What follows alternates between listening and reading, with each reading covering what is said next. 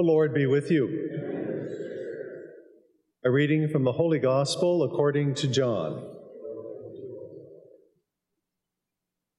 As Jesus walked along, he saw a man blind from birth.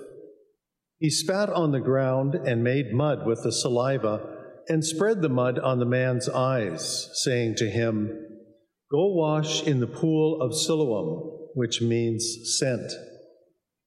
Then the man who was blind went and washed and came back able to see. The neighbors and those who had seen him before as a beggar began to ask, "Is this not the man who used to sit and beg?" Some were saying, "It is he." Others were saying, "No, but it is someone like him." He kept saying, "I am the man." They brought to the Pharisees the man who had formerly been blind. Now it was a Sabbath day when Jesus made the mud and opened his eyes. Then the Pharisees also began to ask him how he had received his sight. He said to them, "He put mud on my eyes, then I washed, and now I see." Some of the Pharisees said, "This man is not from God, for he does not observe the Sabbath." But others said, "How can a man who is a sinner perform such signs?" And they were divided. So they said again to the man, "What do you say about him? It was your eyes he opened."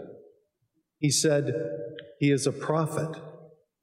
They answered him, "You were born entirely in sins, and are you trying to teach us?" And they drove him out. Jesus heard that they had driven him out, and when he found him, he said, "Do you believe in the Son of Man?" He answered, "And who is he, sir? Tell me, so that I may believe in him." Jesus said to him, "You have seen him, and the one speaking with you is he." He said, "Lord, I believe," and he worshipped him. The Gospel of the Lord. Jesus Christ.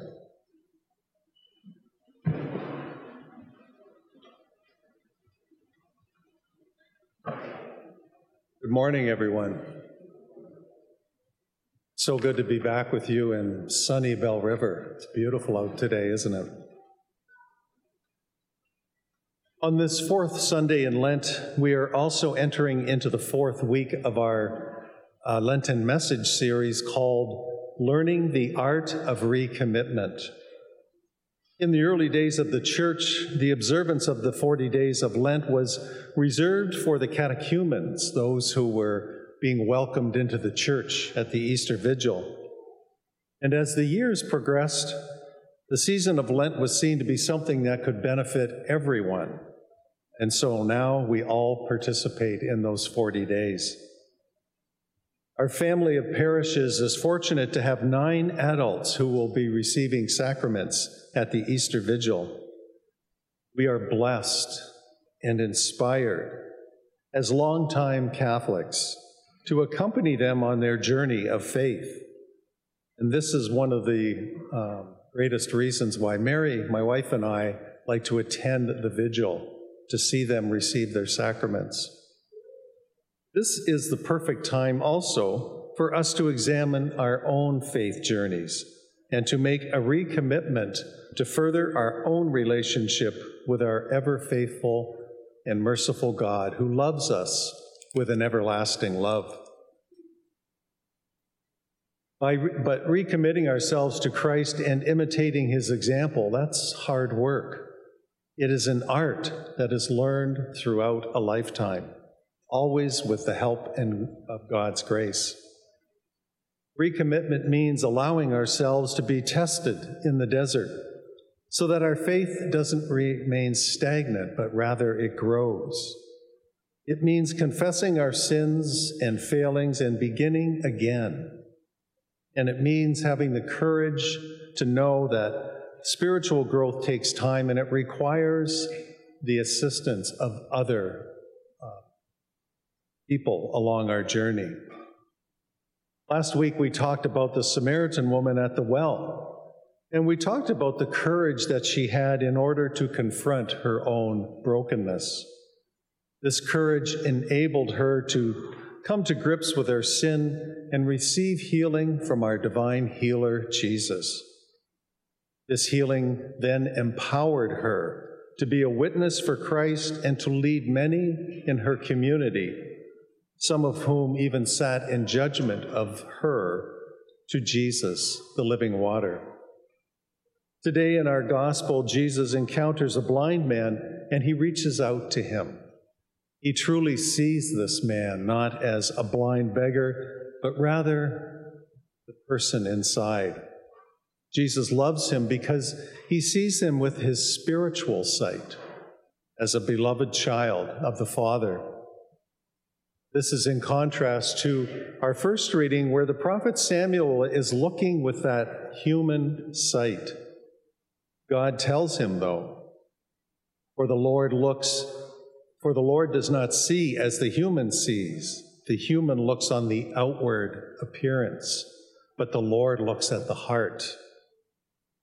Those in our gospel today were also looking with the eyes of the world, and they did not see that person before them. They just saw the disability, the blindness. In a sense, they didn't even really recognize his humility or his, his humanity.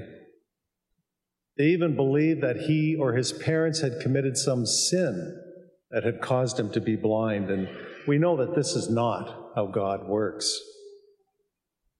We also fail to recognize others when we look with our human sight. We see the homeless, not the person, but the situation. We avert our gaze when we see someone with a sign at a traffic light, and we think, just a beggar. My brother-in-law once told me that he carries Tim Horton cards with him so that he can give them out to those who, whom he meets on the street.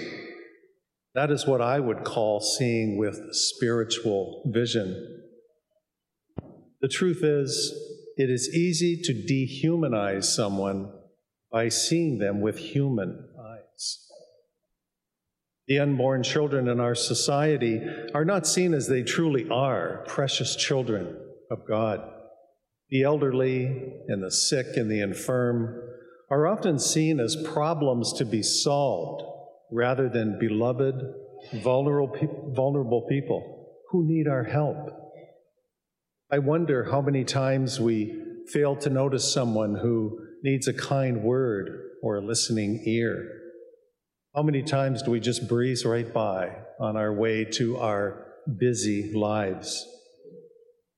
The more we focus on ourselves, the more self-absorbed we are, and the more blind we become.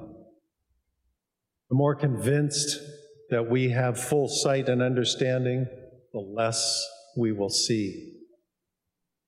When some Pharisees asked if they were blind, Jesus responded, "If you were blind, you would not be guilty of sin.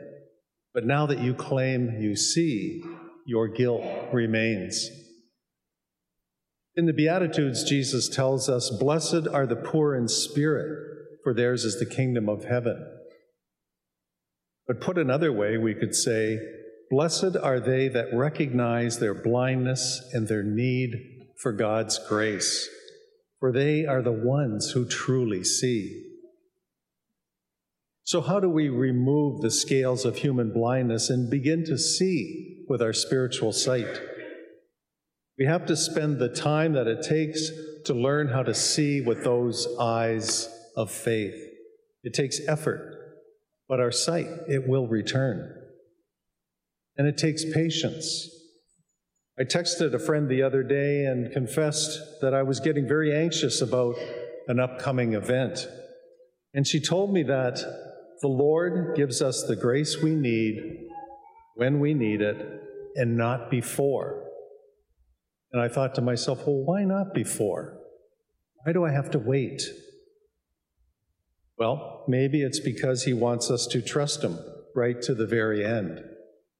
Take the blind man, for instance, in our gospel. Sight did not come right away. He had to trust all the way to the pool of Siloam until he washed that mud from his eyes. As we recommit ourselves to grow our faith and our relationship with God, we must be patient and be determined to work at this for the long haul. This is so important, and so it is worth the effort. We also need to get outside of ourselves and look beyond our own self-centeredness, our own desires, our own problems, and yes, even our own hurts. We also have to acknowledge our inner darkness that manifests itself somewhere on that cross of Christ. Karl Rahner, the theologian, once stated that one is truly free only in the act of self-giving love. One is truly free only in the act of self-giving love. If we are not giving of ourselves to others, then we are slaves to our own self-centeredness. And this also applies to how we see the world. Recommitting ourselves to the service of others opens our eyes to those that we minister to. We begin to see them not in a judgmental way, but rather in a way that simply loves them. We recognize the face of Jesus. Through their vulnerability and brokenness, we begin ourselves to see our own vulnerability and brokenness. Our eyes are opened and our sight returns.